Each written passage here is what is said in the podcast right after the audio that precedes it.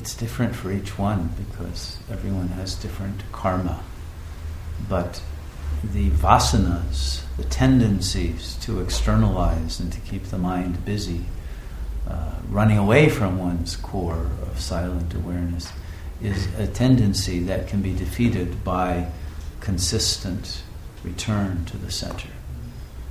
And, it just has to be a habit that becomes more important, more powerful, and then the other habit will be extinguished.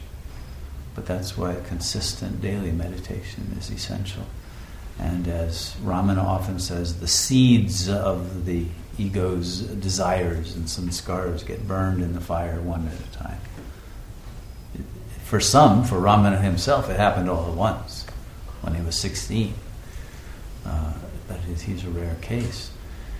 And he was grown up enough to be willing to let go of his ego at that age. But you see, meditation to the unconscious mind signifies death. And the ego is primed to run away from death at all cost. You know, like that famous poem, Rage, Rage Against the Dying of the Light. Right? Well, it's, it's the dying of the ego's reflected light that it's raging against.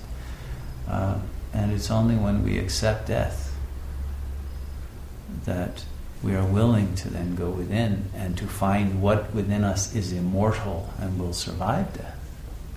And then we are filled with that beautiful divine energy that is eternal. And we realize what a beatitude that it was till that, that ego that's fighting uh, for what it thinks of as life and enjoyment and power that is really false. But it won't let go of it until it knows there is actually something better, but it doesn't trust that there is anything higher or better or more true.